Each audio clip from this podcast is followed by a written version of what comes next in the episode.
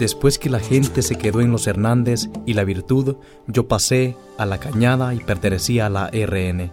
Pero también teníamos comunicación con la FPL, pero cada organización tenía su propio ejército y gente. Todo era distinto en cada organización. La RN era una forma, la FPL era otra, pero cuando fue la ofensiva de Santa Cruz, lo hicimos en conjunto, pero los que dirigieron más gente fue la FPL. Traíamos bastante gente que venía a vivir de nuevo a sus casas.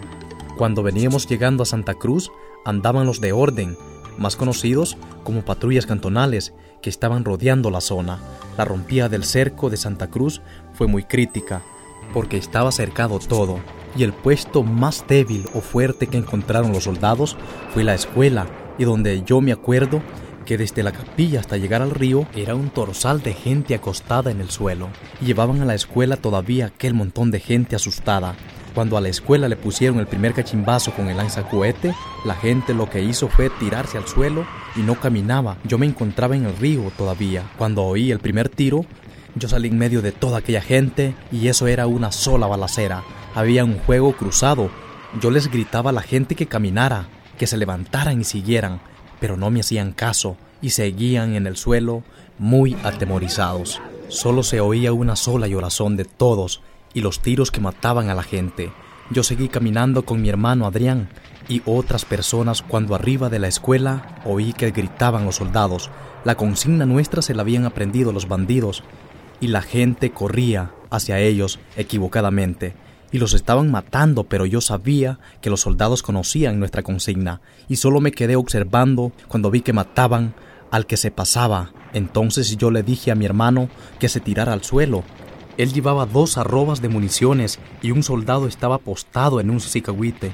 Entonces lo fuimos de rodada y los apostamos a un cerrito, donde se veía bien que mataban a la gente que llamaba con la consigna de nosotros, que era pajarito blanco, pero yo tenía un fusil FAL y le puse los 20 cartuchos del FAL y ya no se escuchó nada, quizás lo maté al cabrón. Después seguí cerro arriba, donde tenía que pasar encima de los muertos y unos vivos que nos decían, llévennos, llévennos, no los dejen, pero ahí era vivir o morir. Y teníamos que salir todos. Llegamos arriba del cerro, donde encontramos a otros compañeros. El jefe de mi pelotón me quitó el fusil, pues yo me sentí que sin el fusil yo no era nada, en ese momento y me descoordiné decepcionado de todos, hasta de mi hermano, y salí cerro abajo. Eran como las cuatro de la mañana cuando venía el avión moderno y el helicóptero, ametrallando todo aquel campo. Solo de panza andábamos con otros dos compañeros que me siguieron.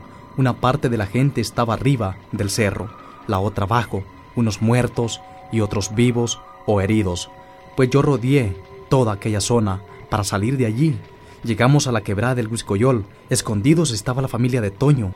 Después llegué a aquel cerro redondo donde vivían los asencios y se veía la gran humazón en Santa Cruz. Parecía que estaban quemando algo.